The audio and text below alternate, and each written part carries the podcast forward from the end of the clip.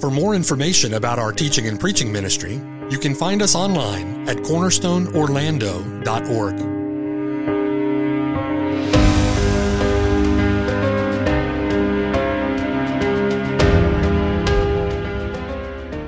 The following sermon has been brought to you by Cornerstone Orlando, making disciples for the glory of God.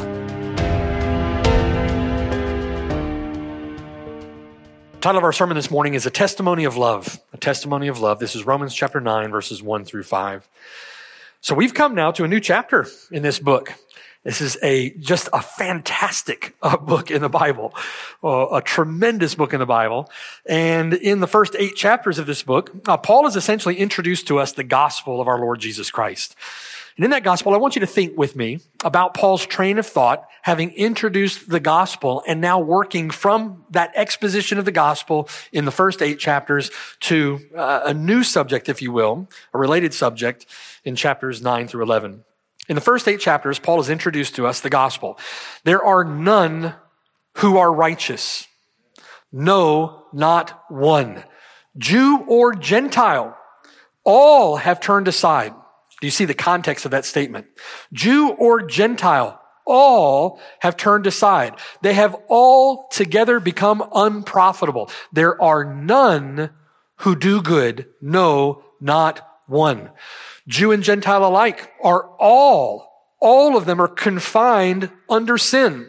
And whatever the law says, it says to those who are under the law, not that they may attain to a righteousness or a right standing with God through their good works, but rather the law says it so that every mouth may be stopped and all the world may become guilty before God. For by the deeds of the law, no flesh will be justified in his sight.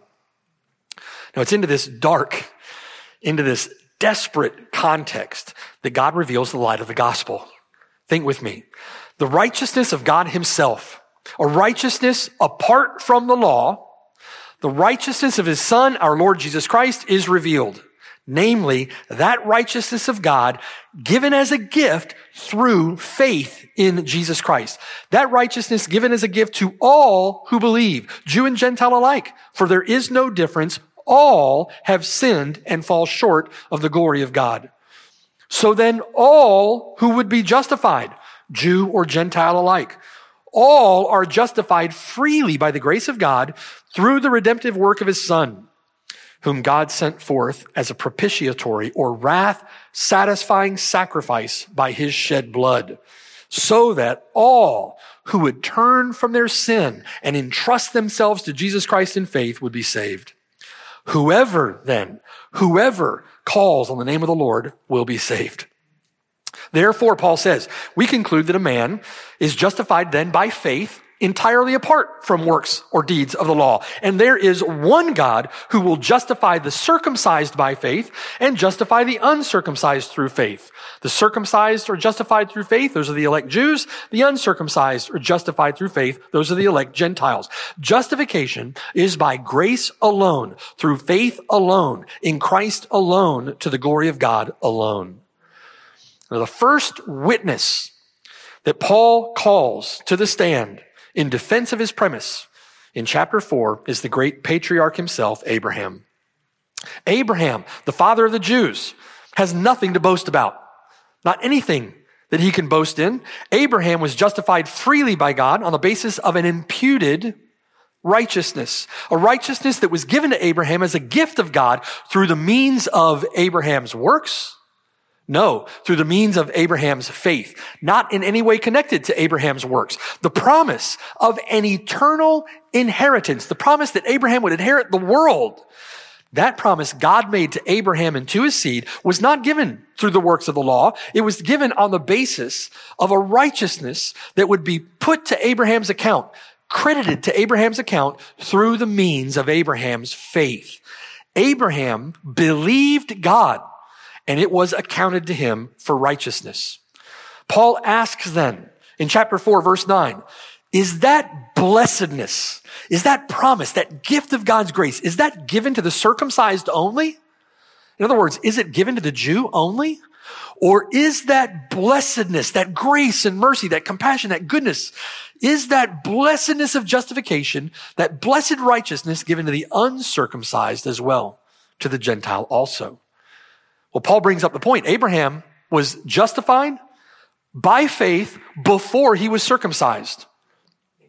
And that justification by faith before Abraham's circumcision was for the pro- for the purpose of proving that the righteousness of Jesus Christ would be given to any and all who believe.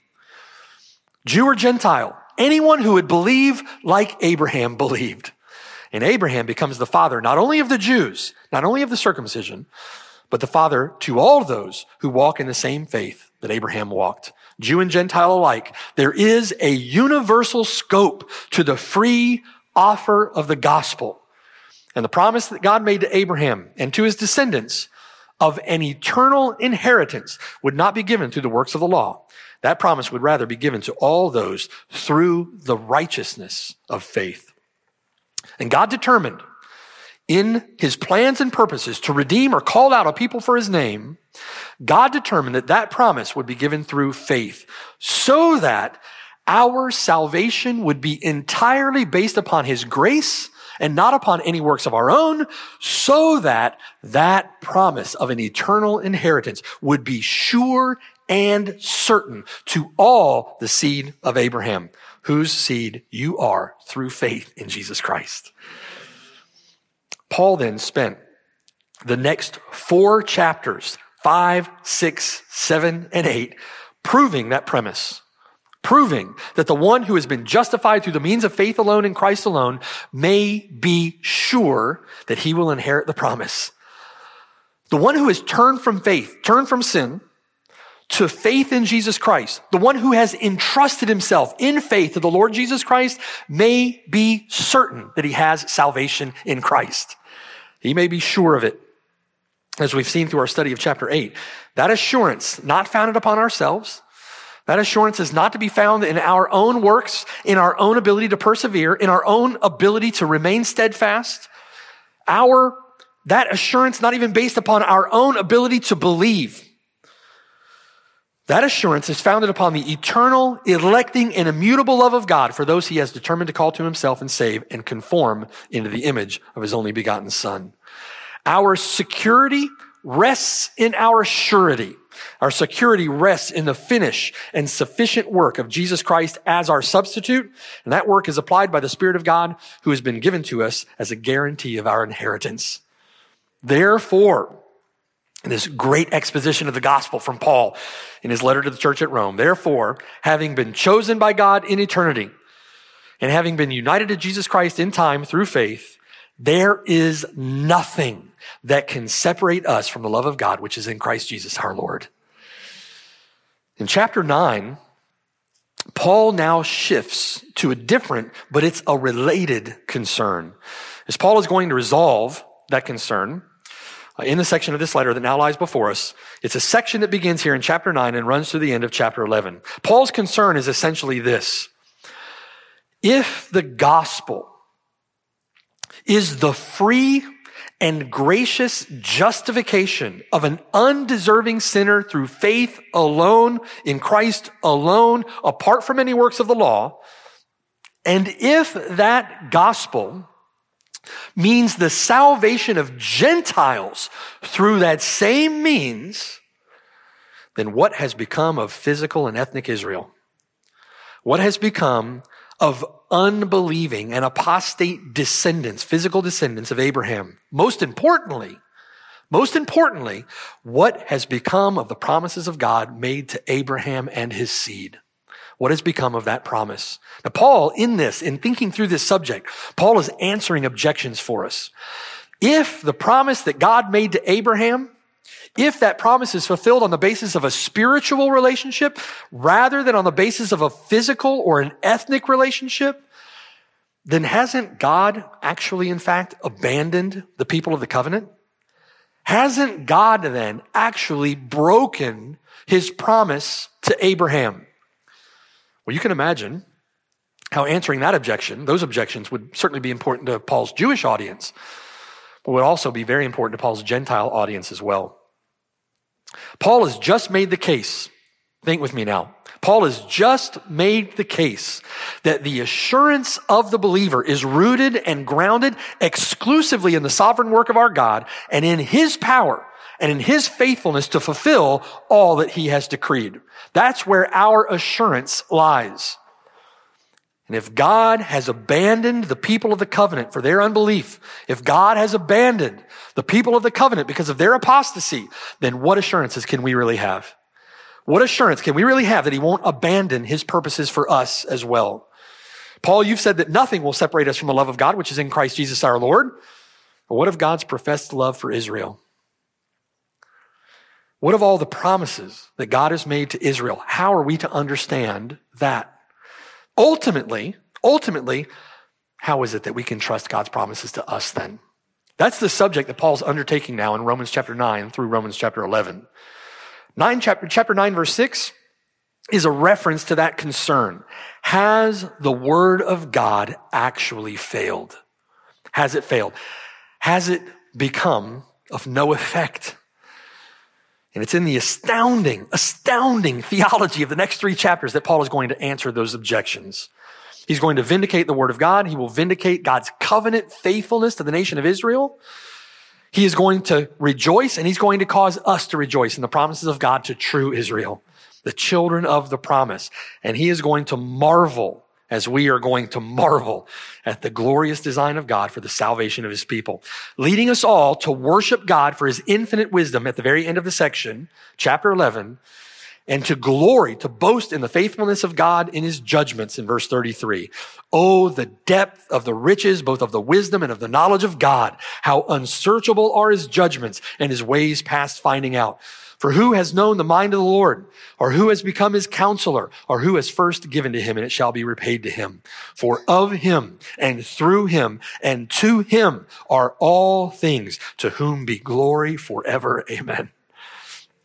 Brothers and sisters, that's where theology lands, lands, us. That's where theology directs us. It directs us to glory and into, to revel in the majesty, the magnificence of our living God. It leads us to worship. Amen. This is not an academic exercise. This is informing our understanding of who God is and what God has done. And it should cause us to worship and to praise our God. And Paul is going to lead us in worship through the theology of these chapters together. Now, as we begin our consideration of this section, we begin in chapter 9, verse 1 where in at the outset paul is wearing his heart on his sleeve so to speak and this is a subject that is obviously hit close to home verse 1 I tell you the truth in Christ. Paul says, I am not lying. My conscience also bearing me witness in the Holy Spirit that I have great sorrow and continual grief in my heart.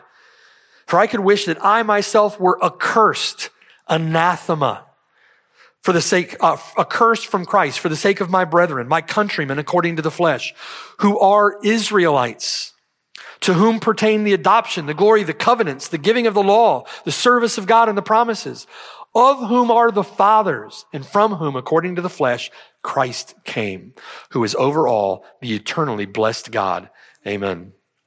Paul's concern in this section of the letter wasn't merely to answer a Jewish objection, right? Paul's concern is not merely to win an argument. Paul's concern is that his countrymen, according to the flesh, ethnic Jews. His concern is that they would be saved. Chapter 10, verse 1. Paul says, Brethren, my heart's desire and prayer to God for Israel is that they may be saved. He wants his Jewish countrymen to be, to be converted.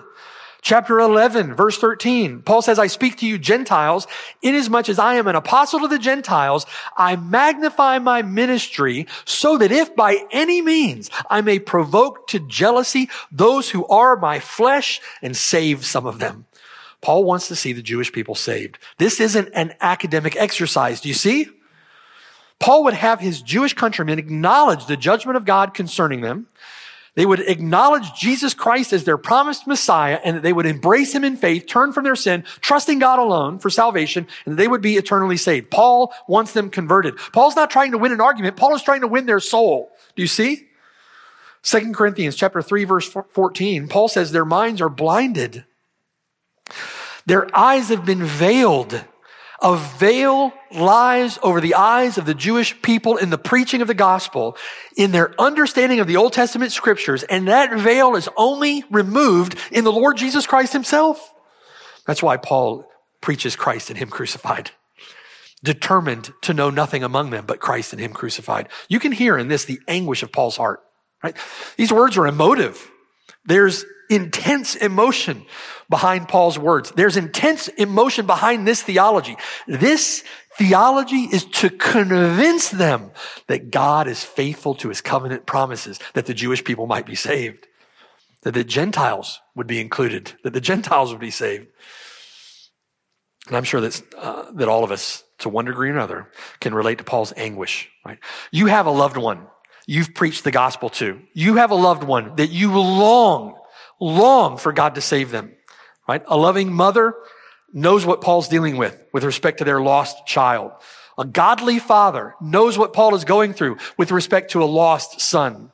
The anguish of heart that Paul feels, that longing, that ache in your heart for God to save them, for God to change their heart, right?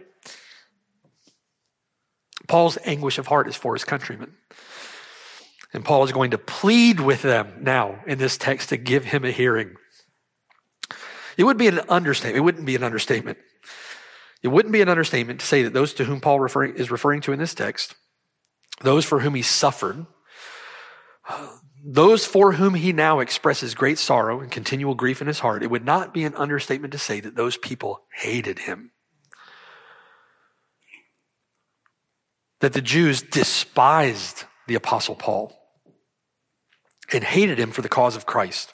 This is the context in which Paul makes this statement in Romans chapter 9, verses 1 through 5. The Jews mercilessly slandered Paul as an enemy. They slandered him as a traitor, mercilessly lying about him and spreading their lies. They followed him around, stirring up the people against him. They imprisoned him, beat him, Paul recounts, countless times. 40 times or, or five times 40 stripes minus one. They once left him for dead, having stoned him. They often plotted to kill him. So at the outset of this section, Paul, in that context, wants them to know that far from being their enemy, far from being a traitor to the covenant that God had made with their fathers, far from being against them, Paul loves them. And Paul would have done anything. Paul would have done anything to see them saved. So Paul begins then with a solemn oath in verse 1, a solemn oath. I tell the truth in Christ. I am not lying.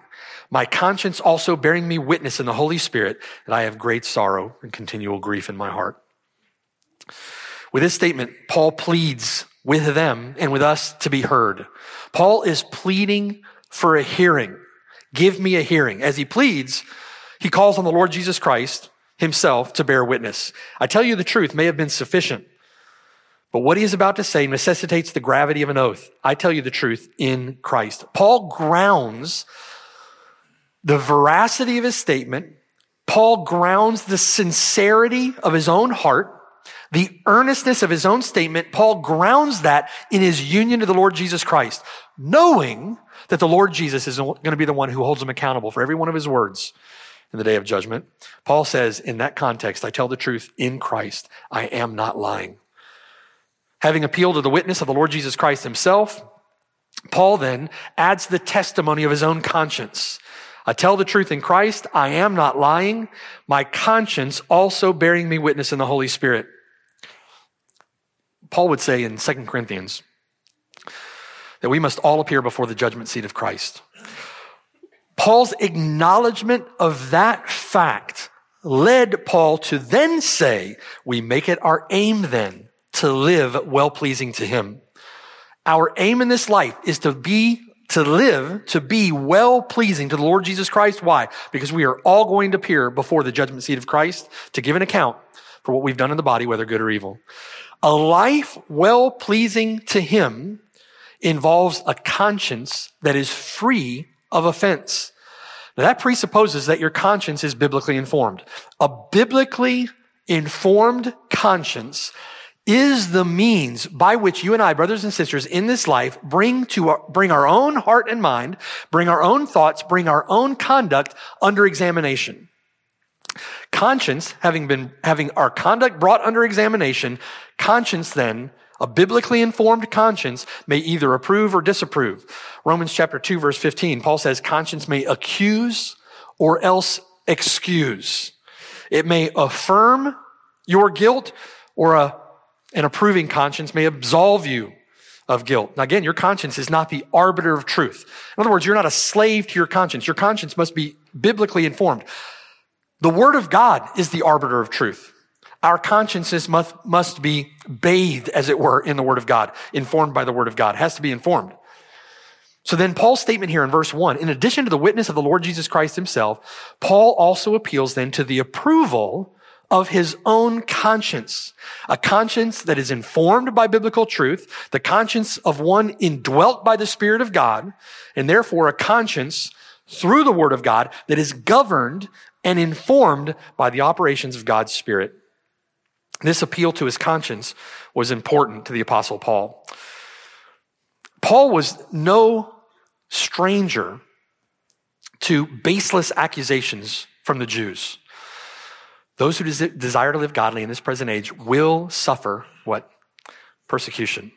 You're going to suffer accusations. You're going to face slander. Paul was no stranger to slander. He was no stranger to baseless accusations. He followed in the footsteps of our Lord in facing that persecution and facing that slander. And every single godly Christian man or woman who is going to follow in the footsteps of our Lord and follow in the footsteps of Paul will at some point or another deal with slanders, lies, accusations all who desire to live godly will suffer persecution under the weight of often irrational slander of his own name, his own character, much of which we looked at when we considered Second Corinthians together.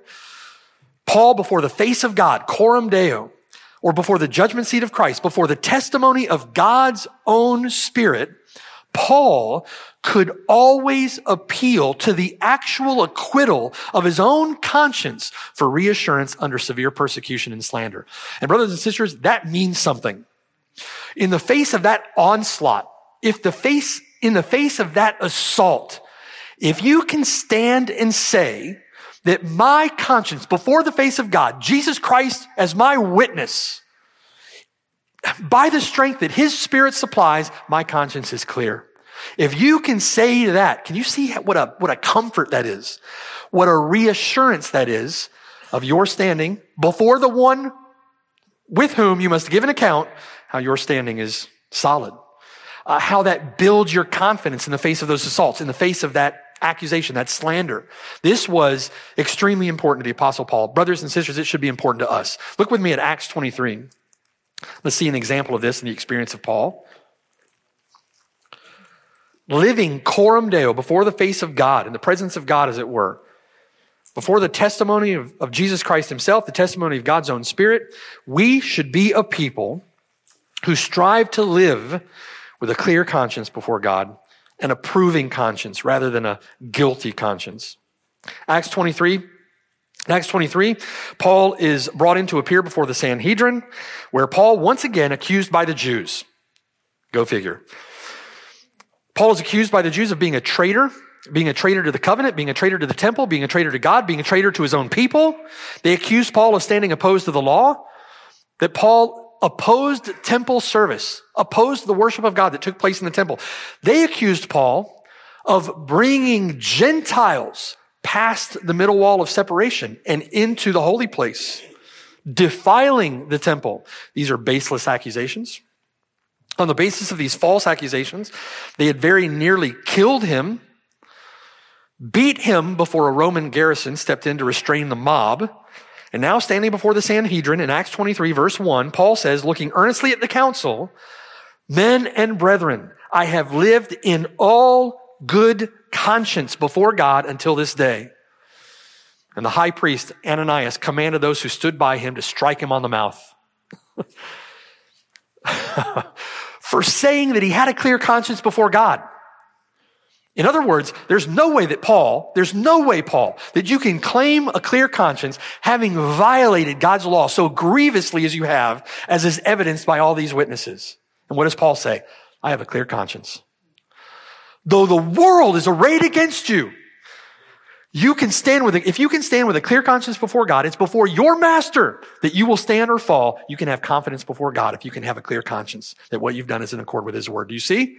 Paul has great reassurance, great comfort having a clear conscience before God and men, despite the fact that all this slander is being leveled against him. They wanted to strike him on the mouth. Verse three. Then Paul said to him, God will strike you, you whitewashed wall. For you sit to judge me according to the law, and do you command me to be struck contrary to the law? Contrary to the law? Those who stood by said, Do you reveal God's high priest? Paul, and notice Paul's response immediately. I did not know, brethren, that he was the high priest, for it is written, You shall not speak evil of a ruler of your people. Maintaining, that here's a, a, perfect example of Paul maintaining a clear conscience before God and men, and immediately upon understanding what he had done, Paul repented of it. Flip the page, look at Acts chapter 24, verse 13. Chapter 24, verse 13. In his, in his defense now before Felix the governor, verse 13. Nor can these Jews, can they prove the things of which they now accuse me? They can't prove it, which is very often the case, brothers and sisters. This is what he did. That's what he did. Give me evidence. Give me an example of what he, they can't prove it. These are accusations that don't stick. These are slanderous. You see? They can't prove the things of which they now accuse me, Paul says. But this I confess to you, verse 14, that according to the way in which they call a sect the way, so I worship the God of my fathers, believing all things which are written in the law and in the prophets. I have hope in God, which they themselves also accept that there will be a resurrection of the dead, both of the just and the unjust. This being so, I myself always strive to have a conscience without offense toward God and men, knowing that there will be a resurrection from the dead. He strives to have a clear conscience a good conscience, a pure conscience, without offense before God and men. Paul is saying, My conscience is clear in the matter. Here's the reason we're going to be raised from the dead. We're going to stand before the judgment seat of Christ and give an account. Maintain a clear conscience. It's a clear conscience in the face of slander that provides fertile soil in which the believer may count himself blessed for having been reviled for the sake of his name. Do you see? Count it all blessing. Blessed you are when they revile you, speak all manner of evil against you falsely for my name's sake. Paul would count himself blessed, having a clear conscience before God and men. Paul says in Romans chapter 9 verse 1, I tell the truth in Christ. I am not lying. And he appeals to his own conscience. My conscience also bearing me witness in the Holy Spirit. Having now then really said all that he could say to attest to his own truthfulness. And in that pleading, as it were, for a hearing, pleading for an acknowledgement of his own sincerity, Paul then lays out the depth of his love and the gravity of his concern. Second, a sorrowful wish. Paul, uh, point two, verse two. Paul says, I have great sorrow and continual grief in my heart. The depth of Paul's sorrow, the constancy of his grief, the extent to which Paul would go in verse 3 to see them saved, think with me, that communicates something of the horror that awaits the unbeliever under the judgment of God. Often, very often, unbelievers entirely ignorant of that horror, unknowing, uninformed of the horror that awaits them. As Solomon said, in much wisdom is much grief. He who increases in knowledge increases in sorrow. Paul, with much knowledge, with much wisdom now, increases his own sorrow concerning his countrymen according to the flesh. Knowing the horrors that await them, Paul says, I have great sorrow. Paul is more concerned for their souls than they are. Do you see? Oftentimes when we preach the gospel to people,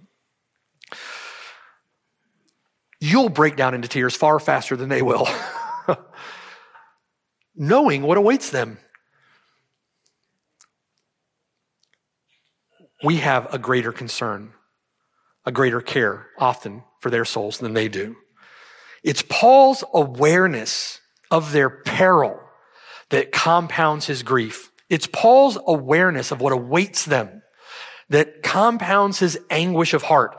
Paul's words don't ring shallow. Paul's words aren't empty. It's not hyperbole. Paul, they're not exaggerated. They're not overly emotionalized. Paul is simply expressing the true anguish of his heart. Again, an anguish that a godly mother or a godly father would certainly understand. Paul is, is simply expressing the true anguish of his heart. Unlike many professing Christians today who consider the Jewish people, even in our own day, the Jewish people they consider to be God's people and those who will inherit the promises, Paul sees the truth here at the outset of Romans chapter 9. Paul doesn't hide or mitigate his response to their true state. He knows what awaits them, that apart from the Lord Jesus Christ, they will, they will perish in hell under the judgment of God for their sin.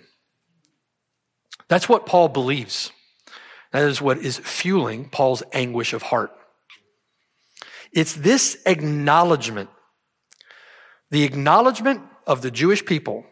We're speaking about ethnic Israelites. It's Paul's acknowledgement of their condition that compels then Paul in love to say in verse three, I could wish that I myself were accursed from Christ for the sake of my brethren, my countrymen according to the flesh.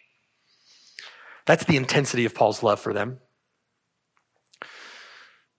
That's the intensity of a godly mother's love for her lost child.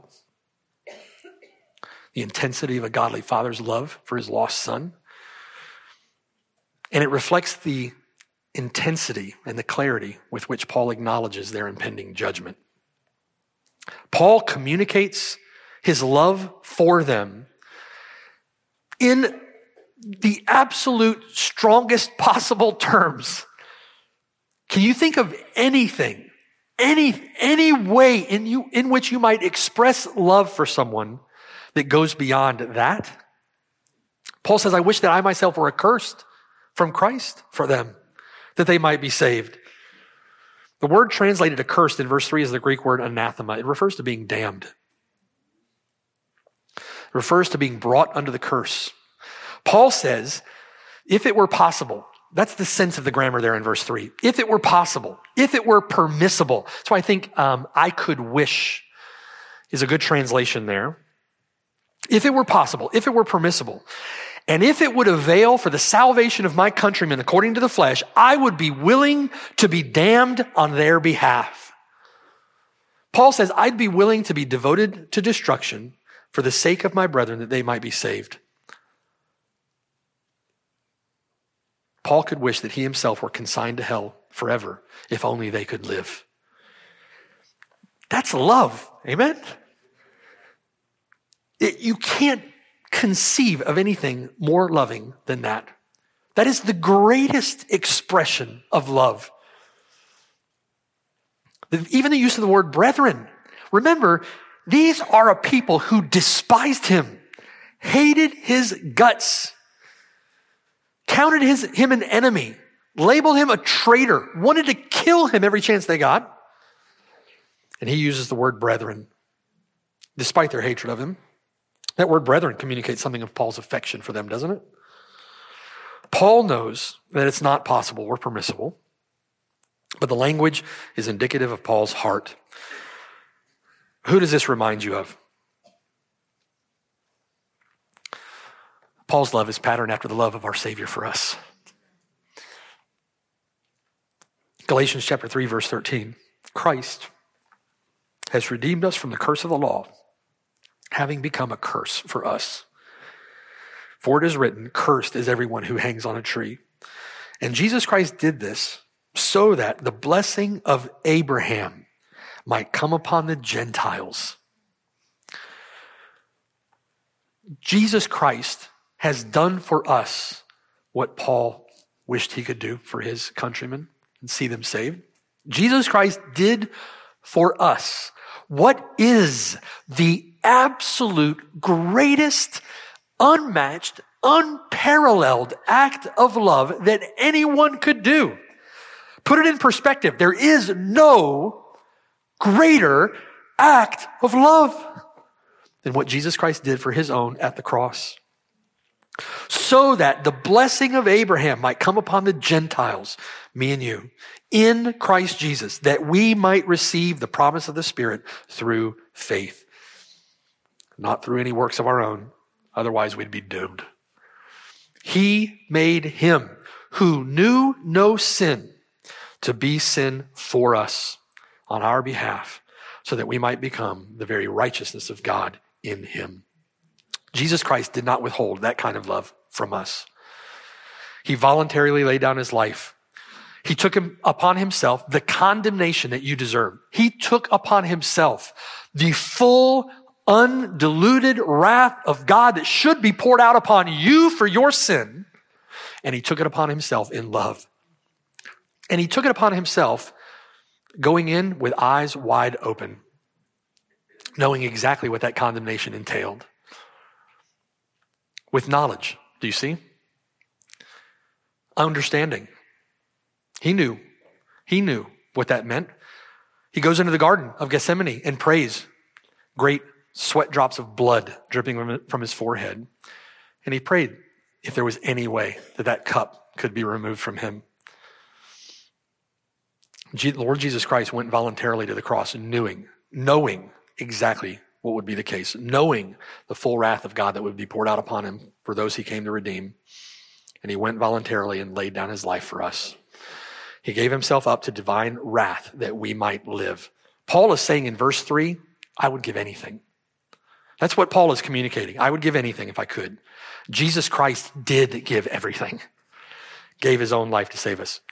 This is the character of a Christ like love. Do you see? This is the standard, the standard with which we are called to love one another. That is the standard with which a husband is to love his wife. That is the standard with which a godly wife is to see that she submits to and respects her husband. This is the standard of love. This is the standard of our peace, the standard of our unity, the standard of our love for one another. This is the way that we ought to love one another when we interact with one another. This is the, this reflects the kind of care and kind of concern that should characterize that relationship such that that relationship would reflect this kind of love and care and concern. Do you see? And Paul expresses that to these who are his professed enemies. And Paul expresses this kind of love this attachment, this affection that Paul has for Israel is not due only to his ethnic ties, but it also has to do with his shared place with Israel in the history of redemption. His affection magnified by the privileged place that Israel herself has enjoyed in covenant with God. Paul makes a solemn oath.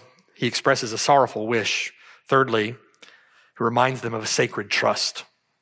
Paul refers to his countrymen according to the flesh in verse 4 who are Israelites, to whom pertain the adoption, the glory, the covenants, the giving of the law, the service of God, and the promises.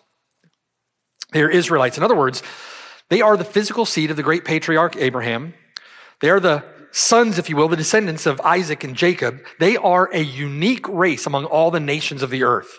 Deuteronomy chapter 7, verse 6. Listen to this from Deuteronomy. God says of Israel, for you are a holy people to the Lord your God. The Lord your God has chosen you to be a people for himself, a special treasure above all the peoples on the face of the earth. The Lord did not set his love on you, nor choose you because you were more in number than any other people, for you were the least of all peoples. But because the Lord loves you, and because he would keep the oath which he swore to your fathers, the Lord has brought you out with a mighty hand and redeemed you from the house of bondage, from the hand of Pharaoh, the king of Egypt.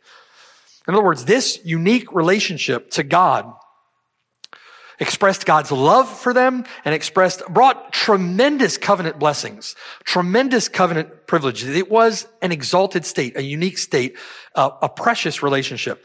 Romans chapter 3 verse 1, Paul asks, what advantage then has the Jew? What profit of circumcision. If salvation, if justification is by grace alone, through faith alone in Christ alone, and that for the Gentiles as well as for the Jew, then what privilege is there to being a Jew? Paul says, much in every way.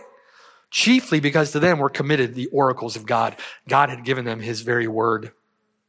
Here in Romans chapter 9 verse 4, Paul refers then to a representative list of the many privileges they enjoyed. They are Israelites Israelites indeed, to whom pertained the adoption. In other words, they enjoyed a filial relationship between themselves and Yahweh. The God of Israel was their father, so to speak. And God says of them, out of Egypt, I've called my son.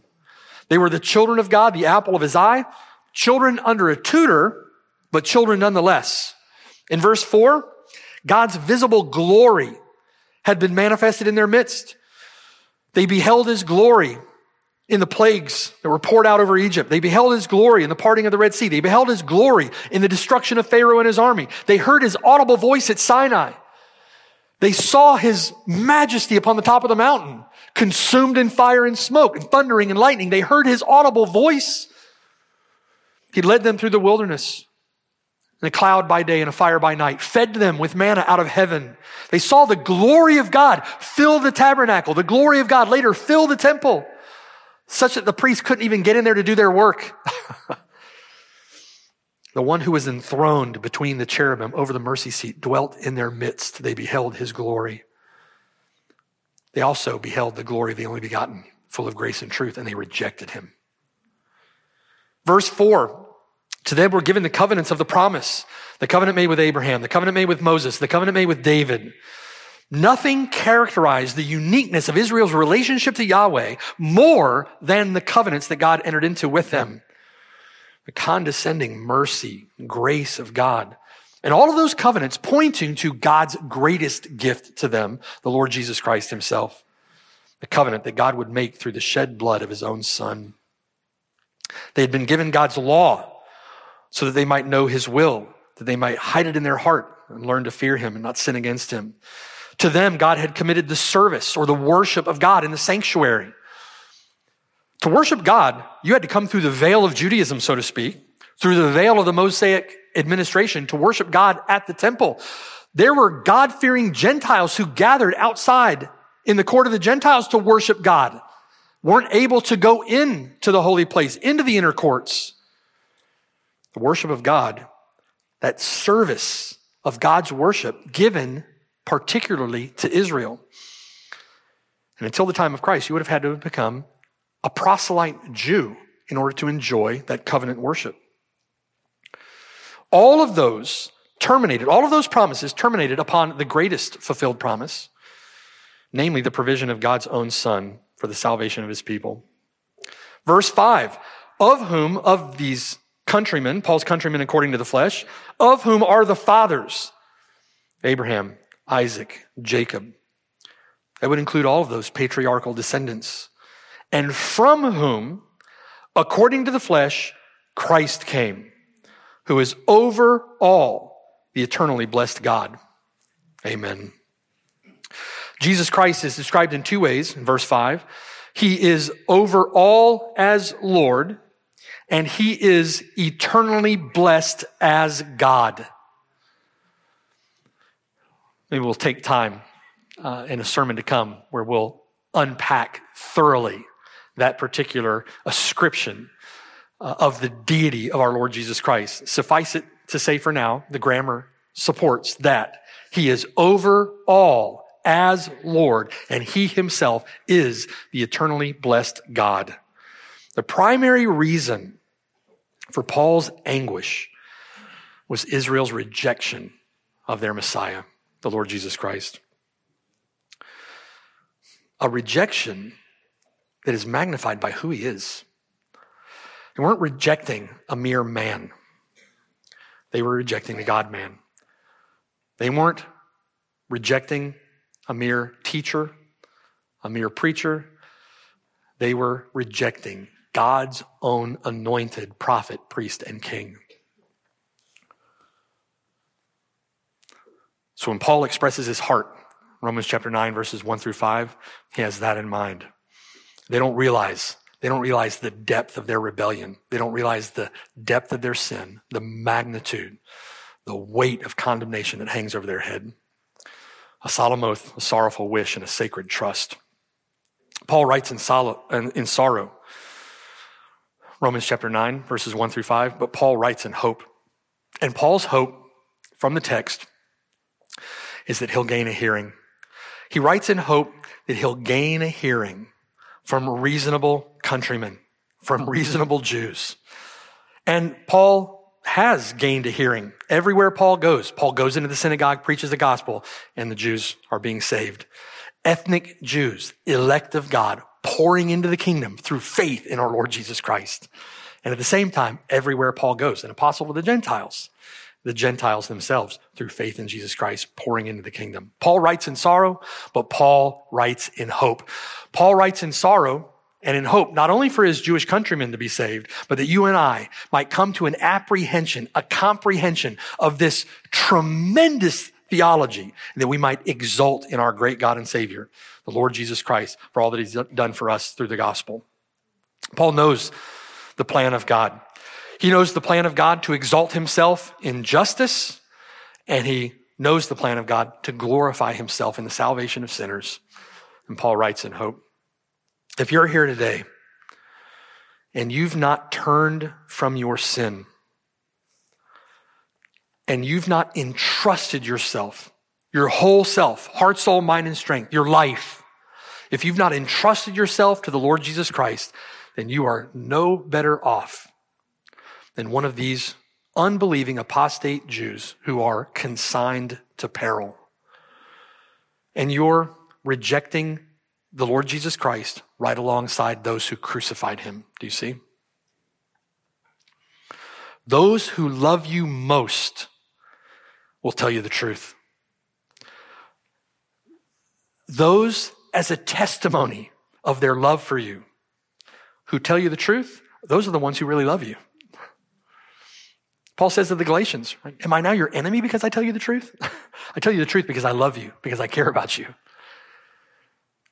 And those who love you enough to come to you and to express anguish of heart at your condition before God, at the state of your soul, at the condition of your heart, those are the ones who love you. Hear them. Hear the gospel. Look at the privileges that you've been given. If you're here today, you've never turned from sin to trust in Christ, look at the privilege that you've been given. If you've been here for any length of time, you've come here and you've heard the word of God, the very oracles of God taught to you and preached to you over and over and over and over again. Out of this pulpit, from the lectern, from the people of God, preaching the gospel to you. I know it's happened. I know you've heard it. Think of the privileges, the privileges you've been given. Many of you, kids, listen to me. You've grown up in a household where the word of God is preached. You've grown up in a Christian home with a godly Christian mother who longs for your soul to be saved. In the home of a godly Christian father who has shed tears over you, are you going to reject the Lord Jesus Christ like those who crucified the Lord of glory? Are you going to belittle and demean the tears of your parents like the heart of Paul here and those who would call Paul their, their enemy and a traitor to the faith? You're at a biblical church. Many of you have been brought up in a Christian home. Your parents, kids, godly parents would be willing to go to hell that you might be saved. Turn to Jesus Christ in faith. Turn from your sin. No greater love, no greater love imaginable has been poured out than that love which has been poured out by the Lord Jesus Christ in his own shed blood at Calvary for the salvation of his people, that those who would entrust themselves to Christ would be saved. Don't respond to the gospel like those who crucify the Lord of glory. Turn to Christ in faith. Amen. Brothers and sisters, we continue day in and day out to proclaim his death until he comes. Proclaim his death as witnesses of the Lord Jesus Christ, as witnesses to that love for the sake of worldlings, our countrymen, so to speak, according to the flesh, that they might be saved. We need to continue to be faithful with the gospel. Amen. The Lord is at work through his gospel to save a people for his name. We should preach the gospel in that hope, as Paul preaches here in hope. Pray with me.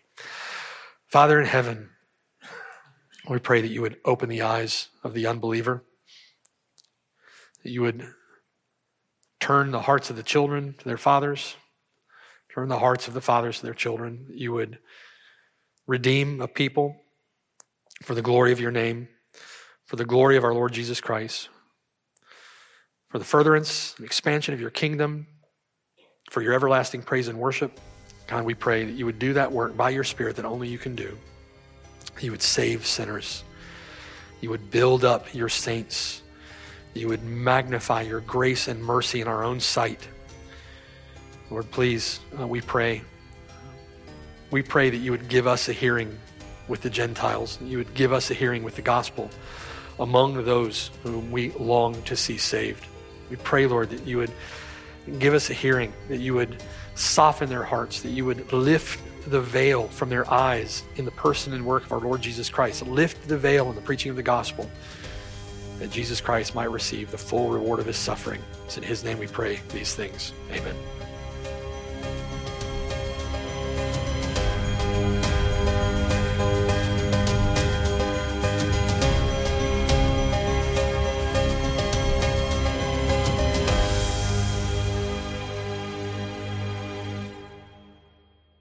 And thanks for listening. My name is Mark Brashear, and I have the blessed privilege of serving with the saints at Cornerstone Church near Orlando, Florida.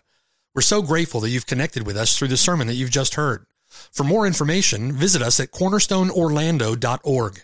Or better yet, come and see us on the Lord's Day at 3370 Snow Hill Road in Oviedo, Florida. We're just east of Orlando and about 15 minutes from the campus at UCF.